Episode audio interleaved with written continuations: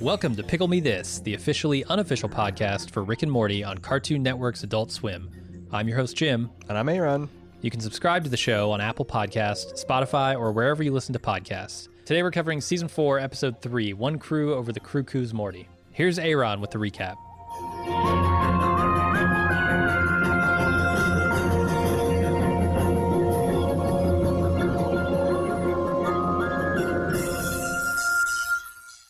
Rick and Morty raid a tomb that's already been raided by renowned heistman Miles Knightley. Rick challenges the Master Thief to a heist off, requiring assembling a team, a series of twist turns, surprise reveals, and inevitable betrayals. But as is typical, Rick saves the worst betrayal for Morty, dashing his hopes for selling a heist pilot to Netflix in the most subtle way possible. Housekeeping. Our annual holiday type shenanigans start next week. Be on the lookout for a little trailer we've cooked up. Over on Bald Move TV, Alexis and Cecily are covering his Dark Materials, aka that one HBO show where the scary lady has a monkey that's constructed entirely out of deep shame and red fur. Also, we talked to Mandalorian and Rick and Morty with Gustavo Sorola from Rooster Teeth. Check that out. Over on Bald Movies, in case you missed it, we saw A Beautiful Day in the Neighborhood last week, the quasi Mr. Rogers biopic that had us wondering if you could found a secular religion around the life of Fred Rogers. The answer is almost certainly, and that he would hate it. Pretty good argument against doing it, I guess. If you've enjoyed my occasional political tangents here on Bald Move, or maybe especially if you haven't, you might try listening to my new podcast on the Swizzbold Network, Three Right Turns. This week's episode is entitled Star Trek Republican, and I mean, that title doesn't intrigue you, I, I don't know. I, I, I also make jet noises with my mouth, so check that out. If any of these sound good, you can find out more information on baldmove.com to subscribe or search for the show name wherever you listen to podcasts. All right, Jim, season four, episode three One Crew Over the Crew Who's Morty. Mhm. What'd you think? This is a weird one for me. I, I don't know that I like this episode very much. Uh-huh. Because I think it has a couple things not going for it here. Uh, one is it starts off a little weird. It's different than a traditional Rick and Morty episode. Like the beginning of a Rick and Morty episode is traditionally just the family sitting around or them in the garage and they're like Mhm. setting up all the A, B, potentially even C plots. This is a single plot episode, so none of that is required. And so we just kind of jump into the action. I know there are other episodes where we do that. Something felt slightly off about it to me uh, in this episode. And also, I think this engages in a little bit of Poe's law kind of kind of thing Oh? where like they Explain Poe's Law as a concept. so Poe's law is basically saying that like at some point a parody of something is indistinguishable from the thing itself Yeah. um, because it goes too far with it. And I think this this episode is in danger of doing that with a heist movie. Like it gets so twisty and so weird and so like out of nowhere. Oh, how did I not see that coming? Oh, because you couldn't have seen that coming. And, and they're parodying those heist movies, but at some point it becomes the thing that it's parodying, and I I don't know that I like that. Yeah, to me, uh, this what saves it is what frequently saves things when when Dan Harmon's writing the plot, which is adding another twist to it, like the fact that um, there's a little bit of the WOPR from War Games thrown in, Right, where like right. what's he doing? He's learning, and the fact that it is. You know that subverts it just enough for being because because I honestly don't know. I mean, this is a very like I've said. There's there's a couple of Rick and Morty's that sound very workshopped on Harmontown, Hmm. and like you know dan seems like he hates this type of movie the now you see me now Yeah. you see me too Mhm. or, or wait now you see what is it? Now you see me now you see me too? Which he's like rages at like how in the world did they not call that now you don't? Uh-huh. like should be now you see me now you don't. Like what Yeah. the fuck? Everyone should be fired on that project. He he like talks about this and stuff and his hatred of it but clearly some persons on the writing room love this enough to know exactly how to skewer it or maybe dan hates it so much that he knows exactly how I mean, to skewer I think it. you have to be familiar with something to really hate it. yeah So yeah, but but like I think that this is like there's something to this like form of like almost lazy writing where people say it's so fucking brilliant, but the as it kind of deconstructs at the end, it's essentially the writing form of like playing chess with yourself, but then mean like no you, no you, no Mhm. you, like. And I, I I don't know. I thought that was pretty funny, and also what this had going for it is Trucula saying, "You son of a bitch, I'm in." Uh-huh. Like in like a pitch perfect kind of Martin Landau as Bela Lugosi from Ed Wood kind of. Tra- I that the, that that shit uh, had me rolling the whole. I I because I'm the opposite of Dan, I guess. I love heist movies, and I especially love this the the uh, the the team building part of it. Sure. that was only the only good thing in like Ocean's Eight is Mm. the the team forming. Um, I, I so I, I liked I liked it. Um, and there's a lot of solid goofs based on you know Indiana Jones stuff, like the whole anti booby suit. Uh, I thought was was really fucking funny how like dispirited and completely matter of fact they were about their tomb rating. Mhm. Yeah, I, I liked it a lot, and I continue to be delighted by like Dan Harmon's doing like four or five voices an episode now. oh yeah. Uh, I don't know if uh, uh, Justin's like, look, man, uh, if we're gonna keep splitting things 50-50, we're gonna have to start splitting the voice roles because I don't know if you've looked at the credits. It's usually me a lot, but I'm I'm digging him doing doing all these different lines. Yeah. Uh, there's also the the there's an interesting concept in here that I don't think you can even answer uh, in a 22 minute comedy. Oh, boy. Um, but it's sort of the idea of like uh, you, you know the old uh, question could God create a boulder so big he couldn't move it? and I feel like there's a bit of like could Rick make a being so smart he couldn't outsmart it? Hmm. in this episode. But that's only an interesting question if it has no answer. And by the end of a 22 minute episode, you have to answer that question hmm know, one way or another. And Mhm. so the question almost becomes pointless by the very nature of asking and answering the question, right? I, but isn't there something of that like kind of built into the premise, like the idea that like it's not that this guy's smarter than me. It's just literally this is the exercise he's engaging in, and it's in, infinitely recursive. And I just have to wait for this robot. It's it's it's the WOPR going through all the different simulations for how to defeat Russia in nuclear war, and realizing that the only way to do it's not to write it. And Yeah, well, they hint at that that question. They, I don't Yeah. think they actually follow that avenue all the way down. Uh-huh. Because, like I said, I don't know that you can, but but yeah, that's in there too. Which I actually liked that part of the episode. Yeah. He's battling against this bot.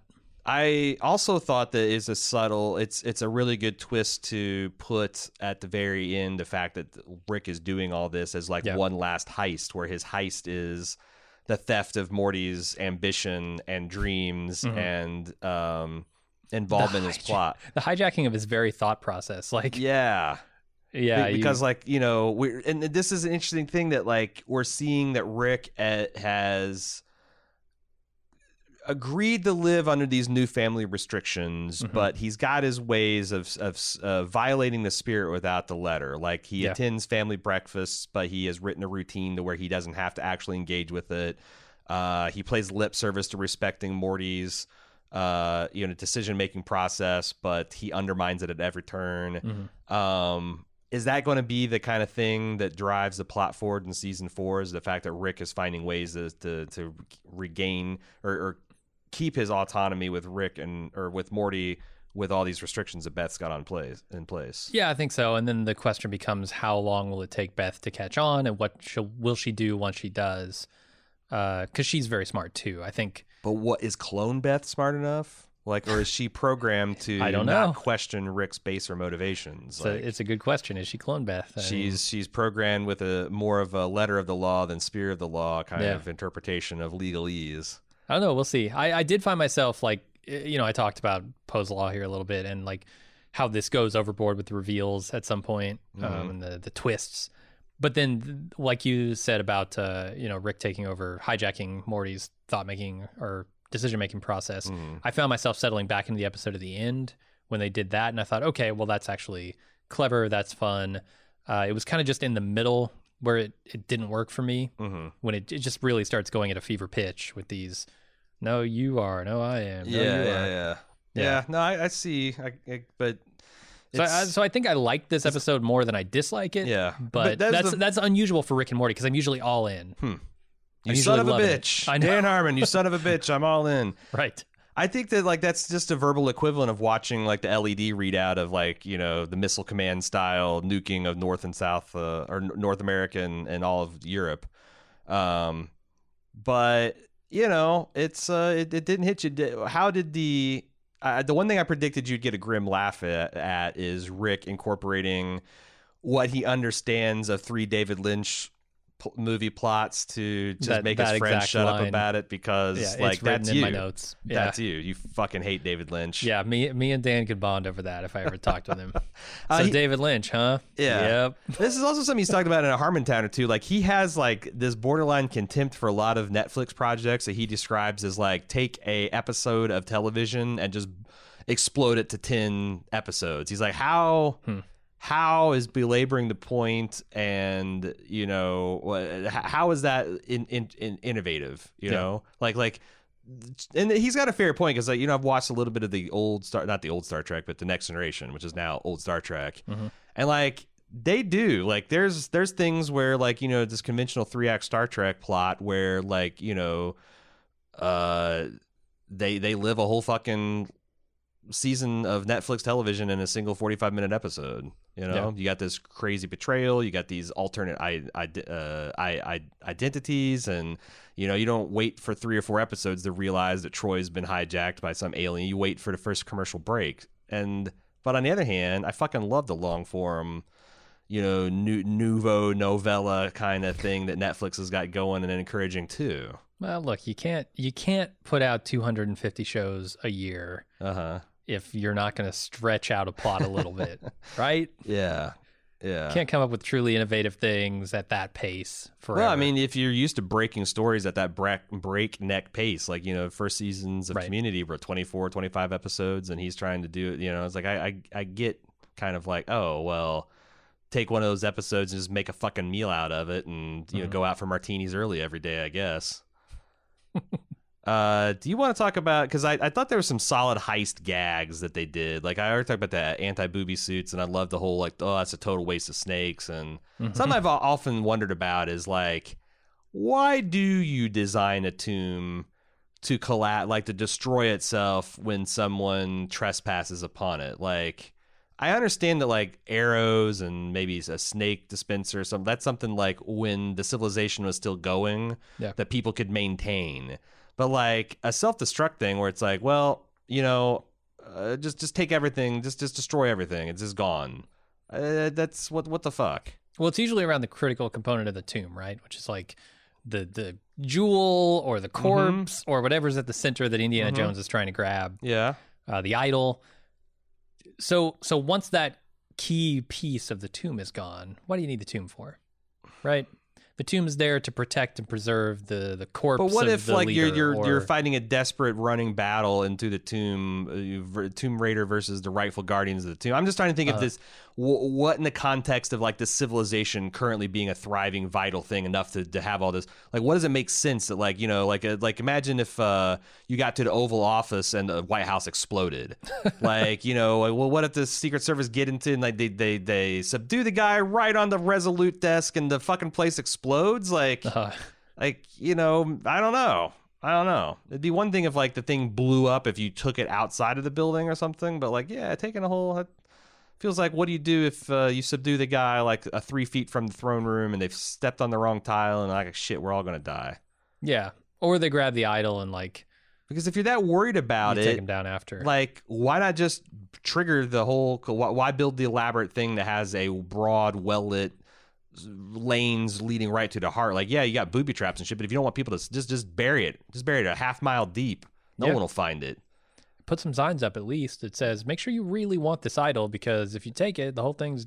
gone." yeah yeah that'd be an effective deterrent like you know Because it's only after the fact that you know there was a, a self-destruct mechanism. how many car thieves would steal cars if there was a 99% chance a car would explode Yeah. five seconds after you unlock it right? They And would- how many car thieves wouldn't steal that car if they knew there was a possibility of it? Like exactly. if you told them about the possibility before they did it, exactly as they were about to do it. But that one percent chance, imagine the skyrocketed at black market rates Oh, you get yeah. those cars. So it's still, you know, Toyota Tercels, two hundred grand on oh black yeah, market. oh yeah, the airbags fifty grand a piece, man. It's worth the risk of exploding. Uh, and also the the the joke about Miles Knightley, sixty percent of him is about putting a crew together, and forty percent reveal that the heist has already happened. I mean, Mhm. Soderbergh, I don't know that if, does did he feel his ears burning because that's the, the plot of all these things. Like it's so Yeah. formulaic, but I I like the formula. Yeah, I mean, you got to build you got to build fun around that formula, Mm-hmm. and I feel like the most successful heist movies do that. and like how streamlined like the the character building was like you know it's like this guy's name was Glar and I I think he's like well now I'm Glear and I play piano and the guy's like hey it's time for you to play piano and because that's the thing like you know Michael Clarke Duncan's like I don't do that anymore I'm uh I'm uh, running a popsicle stand with my daughter, and his massive Michael Clarke Duncan hands can't like dispense the Dixie cups. And someone asks him to make exact change, and he's like, "Fuck this!" And Yeah. like I, I just love Back that. to his old ways. Yeah, like what set I, I, that stuff was super fucking uh, hilarious. Trucula, I mean, Mhm. I love Trucula. I don't know why. I love everything about his design. Okay, Uh, Dracula's good. like they they had to come up with so many great designs that I feel like they they slummed a little bit on this uh, main guy Miles Knightley, who's just Freddie Mercury with Justin Theroux's voice. Okay, yeah. I mean, torn to pieces immediately too. Yeah, there's there's that too. So maybe it's like, well, we're not gonna spend too much time on a guy, but like you could say the same thing about Trucula, who again they just Or the love it. Vindicators. I felt like there was so much thought put into who the Vindicators Yeah, were. all of them had like you know little little, little thing for Rick to say about them and something that honored the source material. But yeah, the, But I guess this episode really revolves more around uh, Rick's battle with this bot in some Mm. ways, um, which is a battle with himself yeah, in, in some ways too. Which is a secret battle against showing Morty how stupid the thing that he wants to do Right. is. Yeah. Uh huh. So maybe they justified it that way. Like, let's not think too much about this because it's not really about Knightley. Uh, also, there's some some convention uh, culture criticism here. Uh huh. Yeah. Where just like, oh, fucking course he has a convention because uh-huh. everything has a convention now. Right, HeistCon. Yeah. And, you know, Dan's been to a lot of cons, a lot of Mhm. uh, Comic Cons, a lot of panels for community, especially now Rick and Morty. Holy shit, he's probably doing the, the con circuit a lot. As, Uh, as, a, as a fan of things Yeah. and a convention goer, how do you feel about the proliferation of conventions for every property imaginable? It's funny because I really liked going to conventions.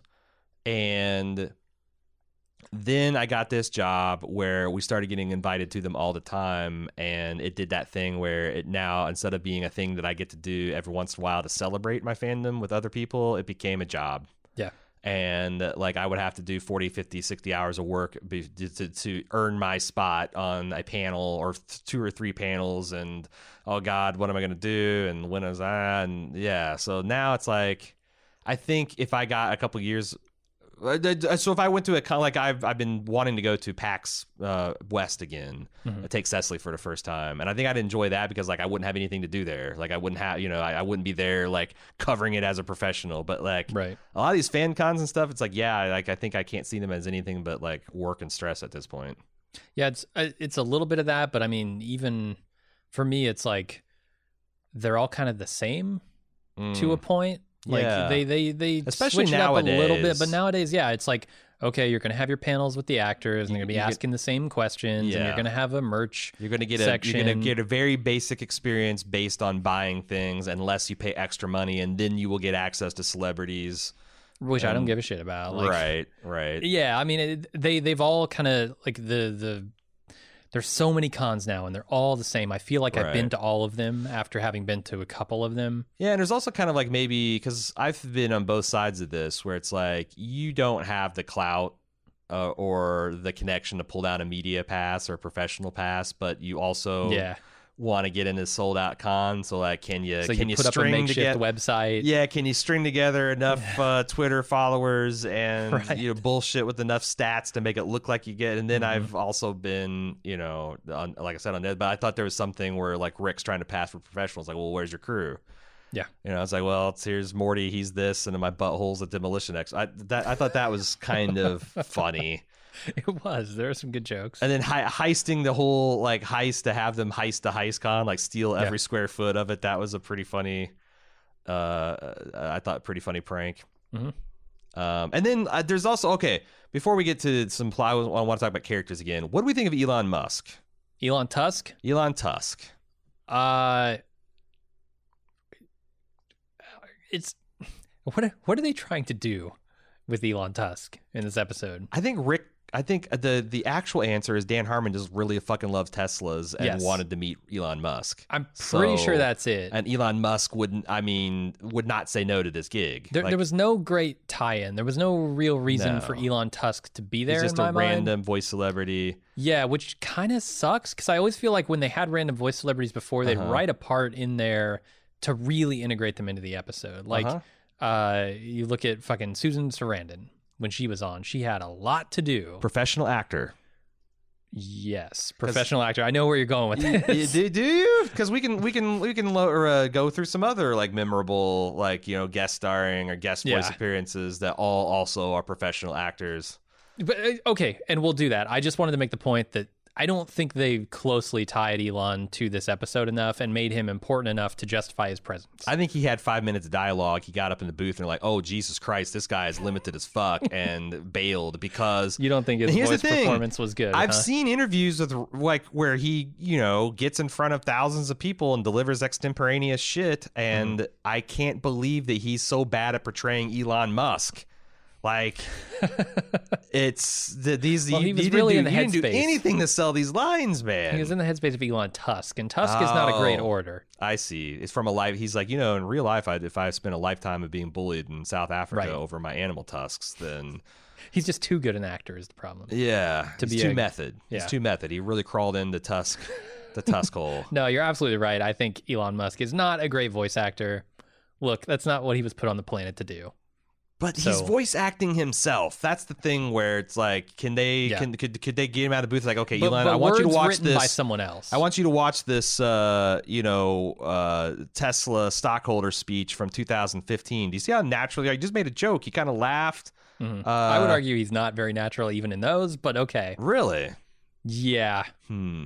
I don't think he's a great stage presence. It's like it's like they, Justin and Dan should have got him in the booth, got him excited talking about AI, and then be like, "Now Yeah, read your lines." there you go. or something because like you know, maybe the the professional stuff but like i've seen him talking to like ai researchers on panels and stuff where he's having a natural back and forth Yeah. and Mhm. i guess that's the part of like a person is not trained is to get them to act natural enough to where you can get a decent performance but it's rough it's Yeah, rough when you're performing it, it feels like a different thing. yeah yeah Uh, but yeah, he's he's not great.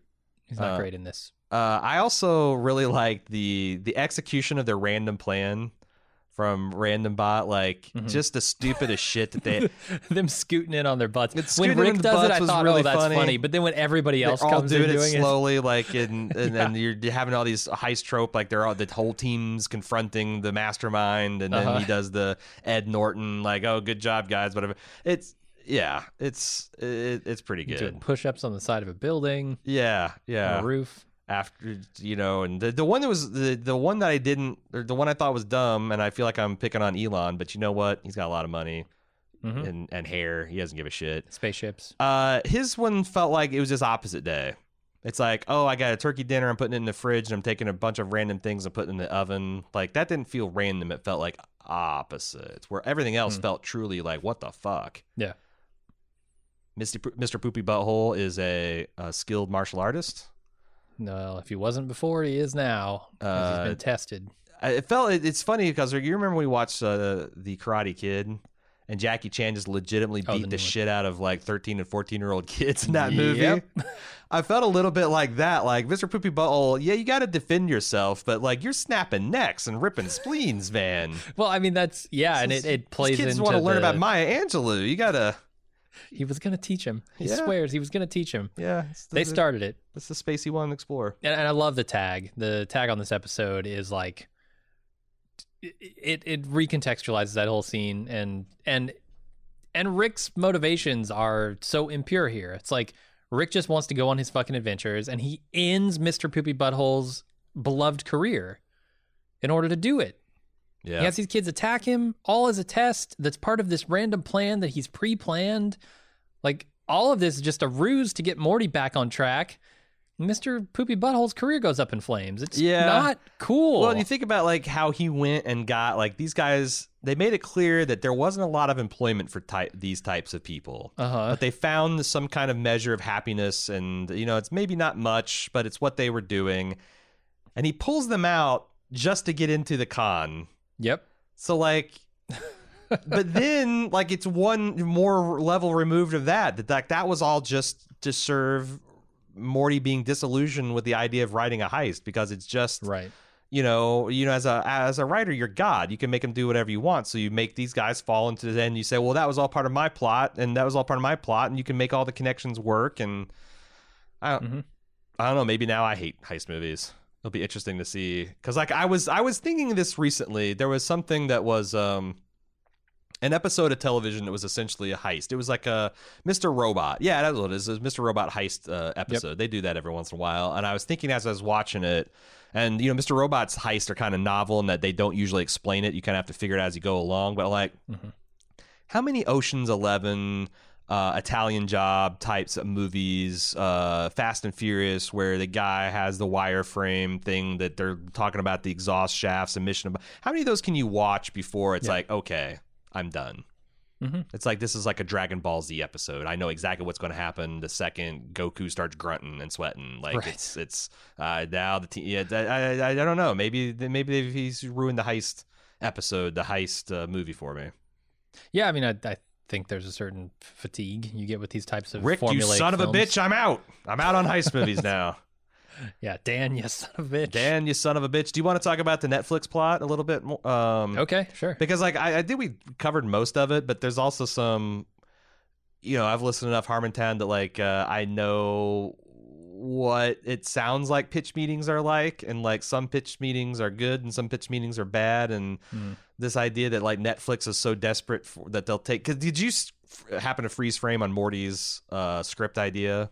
No. It's just it's just the worst kind of like exactly what Rick is talking about reveal and counter reveal and you know the dialogue was shitty and and like how the guy pauses Morty when he trails off is like kid if you're you're trailing off because you think you're bombing Jesus Yeah. Christ this is this is fucking amazing uh Love it. it's such a great pitch and uh I I I don't know there's uh there's not especially pointed criticism there of the Netflix model Yeah.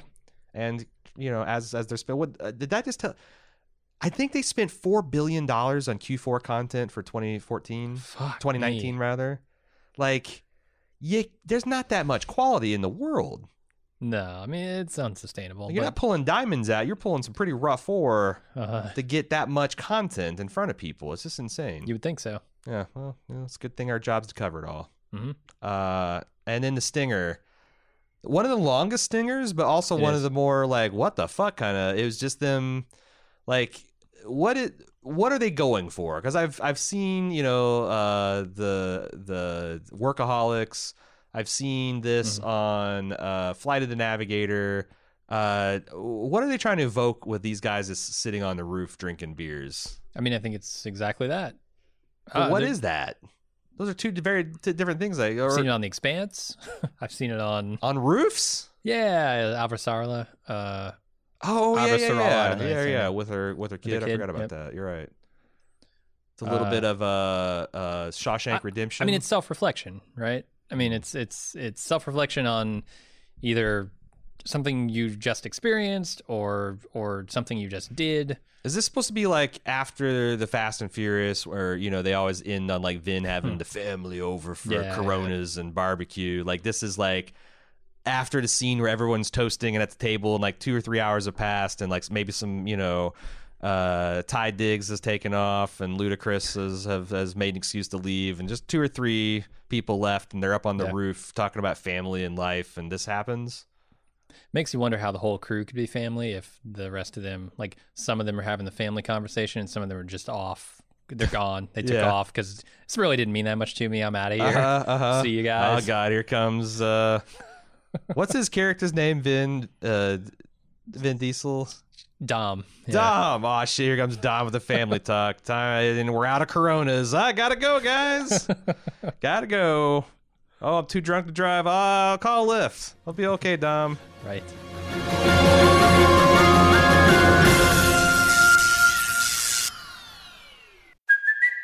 It's Kaley Cuoco for Priceline. Ready to go to your happy place for a happy price? Well, why didn't you say so? Just download the Priceline app right now and save up to 60% on hotels. So, whether it's Cousin Kevin's Kazoo concert in Kansas City, go Kevin, or Becky's Bachelorette Bash in Bermuda, you never have to miss a trip ever again. So, download the Priceline app today. Your savings are waiting. Go to your happy place for a happy price.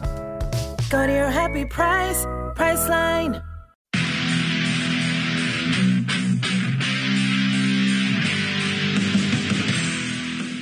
We're getting geared up for the sixth annual Summer Badass Fest.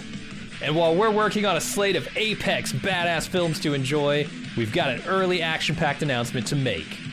Just like last year, we're kicking off Badass Season with a live movie watch and podcast recording. We've rented out a theater for connoisseurs of action films and bald move fans that just want to have a great time. Unlike last year, this year's movie is top secret. Hush hush. No hints, except it's incredibly badass. It stars an absolute icon of the genre. We're willing to bet most of you haven't seen it, and it's going to be an incredible viewing experience with a packed house of bald movers. Those of you who came to last year's screening of Total Recall know what a party it was. And those of you who didn't, now's your chance to experience it. Meet me and Jim, order some custom movie themed drinks at the theater's full bar, then watch us record the full podcast for the movie. We reserved a venue over twice the size as last year, but seating is still limited. It's happening Friday, Friday, Friday, June 21st at 7 p.m. in our hometown of Cincinnati. Get full details and buy tickets at baldmove.com slash live. Cincinnati's actually a pretty great city to visit, and we've got lots of details for side adventures on our event page as well. The Reds are playing the Boston Red Sox in their fantastic Riverside Stadium. The thrills of Kings Island just minutes away, and I'll be leading a kayak trip down the scenic Little Miami River on Saturday. Again, get full details and get your tickets now on our Badass Fest 6 page at baldmove.com slash live, live, live.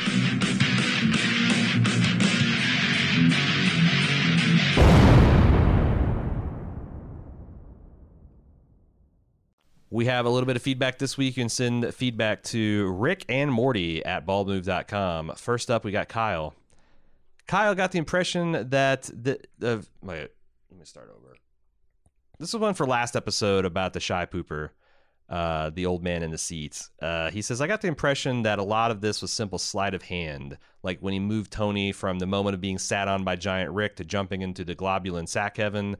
We've seen him use this te- technique before, like the snake transformation gun or stepping into a new, more habitable universe, for example. Whether I see the sleight of hand on screen or just have to deduce it, I'm starting to see Rick as less as a god and more of a trickster, a magician. It makes him seem less impressive, if only a bit at a time, the more I see sneaky tricks.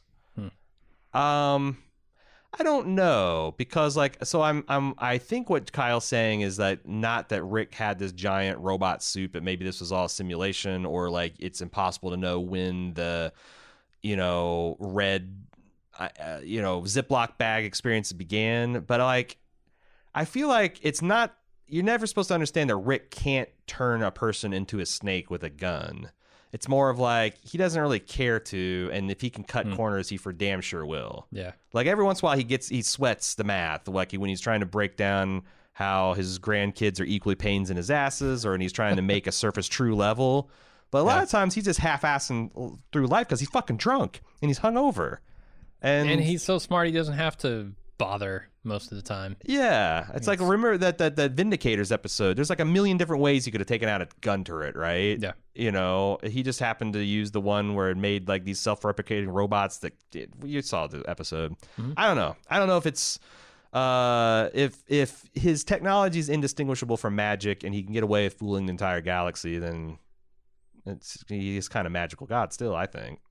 Uh, secondly, Kyle says he, as he feels more alienated from his family, having to ask everyone for permission and taking a seat even below Jerry in the family hierarchy, makes sense to me that he would not be interested in making friends with someone who could truly connect with him on an emotional level. He's talking about the fellow shy pooper here. After his last date with Unity, the way the therapist rubbed Pickle Rick's face right in uh, it, and the loving family dynamic of the monstrous wasp family, he's left traumatized, embarrassed, and running along with his tail between his legs. I see his inability to connect starting to catch up with them. Uh, is this the first solo Rick adventure we've seen? I think That so. sounds right. I mean, Unity stuff comes close. But he brought his grandkids to that, but they just kind of became an unexpected, uh, awkward bystander to the sexcapades going on. Right, right. the and party they ended up sort of on their own, but they were involved. Yeah, I think this might be the first solo Rick adventure. His actions had absolutely zero impact on the rest of the story in the episode. Yeah, I think you you might be onto something there. Um, we've talked about how I think this show could probably get away with a lot of different uh, permutations of a solo episode, except for maybe Jerry. Uh, I don't know if I give a shit about seeing a Jerry solo episode Uh, until I see it. until I see it its gold, I- it's solid yeah. gold. Yeah. It also makes me wonder, like, since his solo adventure is so inconsequential, is the show trying to tell us something about who we should be focused on? hmm Should we be focused on the rest of the family, and that's what actually matters, as opposed to the person we think is the protagonist of the series? hmm Uh, could be, could be. Um, moving on to Rich, who says this new episode is written by Caitie Delaney, who may have been previously know- best known for the following tweet. And he uh, links a, a Twitter thread, which I will also link in the show notes. Where okay, so you know the rappers and a lot of the preambles of their rap songs, they will make give audible cues to the producer and say things like "turn up my bass" or Yeah. uh, you know, is this is this mic on or uh, like you know, Lil Wayne's famous for sparking the bowl, taking a hit and be like, "Young Money, Uh, full." And before he starts off, like she did a whole bunch of those where she pretends to be producer. So like Jay Z's like, "Yo, Guru, can you turn my shit up?" And she's like, "It's up." She's like pantomiming like, "It's up." It's turned up. Your mic's on. Like doing retort the rhetorical answer. So yeah, check it out if that sounds funny. Uh, Rich continues. I first heard of her when she was a guest on the awesome Mortal podcast with Ben Meckler. She's super funny, and I hope "you son of a bitch, I'm in" becomes a buzz phrase for lots of folks besides me. Yeah, no, that's Mhm. That's good, and I, I I'm gonna do it in truck. Uh, was it trucula? Yeah, I'm gonna do it in trucula accent the entire time. Have there been other episodes of that a B plot? yeah. I think so. In fact, we I think there was a few of them in in season three. What were the ones we were thinking about? Um, Um, Morty's mind blowers. yeah, definitely Morty's mind blowers. Like even when Summer comes in at the end, it's still Also, I think the season three closer, Rickchurian Mortydate. yeah. You're right. I think that was all Rick and the president. Yeah, I mean, it's not a B plot when the camera just goes to the president because it's still Right. like, you know, there's no other action, there's no other plot going forward. I Mhm. maybe there's a tiny bit of a vestigial B plot when Morty uh, tries to hide the family from Rick because he thinks Rick's going to hunt his mom down, like, like what he feared Morty would become in this episode. That's another Yeah. funny gag that we didn't talk about. Um, but shit, if we yeah, a lot of stuff from the the intro or or the preview rather uh, for this season is in this episode. As well. yeah, yeah, Like that thing was in it. Um, the coat, do the rip off Doctor Strange, that was in the preview. So that's so funny because I don't know if you knew this, but uh, I guess uh, Dan Harmon got called in to do some like script punch up on, on Yeah. D- Doctor Strange. And I, I None of which they used. yeah, and they might have used like one or two jokes, um, Mm-hmm. but like you know he didn't he didn't do a, a lot of heavy lifting on that. But now that you mention it, uh, I would love to see Dan do a Marvel movie. I think he'd be really good at like a like especially some of the more sarcastic ones like Doctor Strange or Yeah. Ant. He'd do he'd crush Ant Man. I think. Yeah, that would be kind of cool. Yeah, yeah. Get to get get Harmon and Schraub together to do Monster Ant. Monster Hand. uh, so that is the feedback we have this week. You can send us more at Rick and Morty at baldmove.com, or again, you can talk about each episode with your fellow fans on our forums, forums.baldmove.com. We'll be back next week for another one.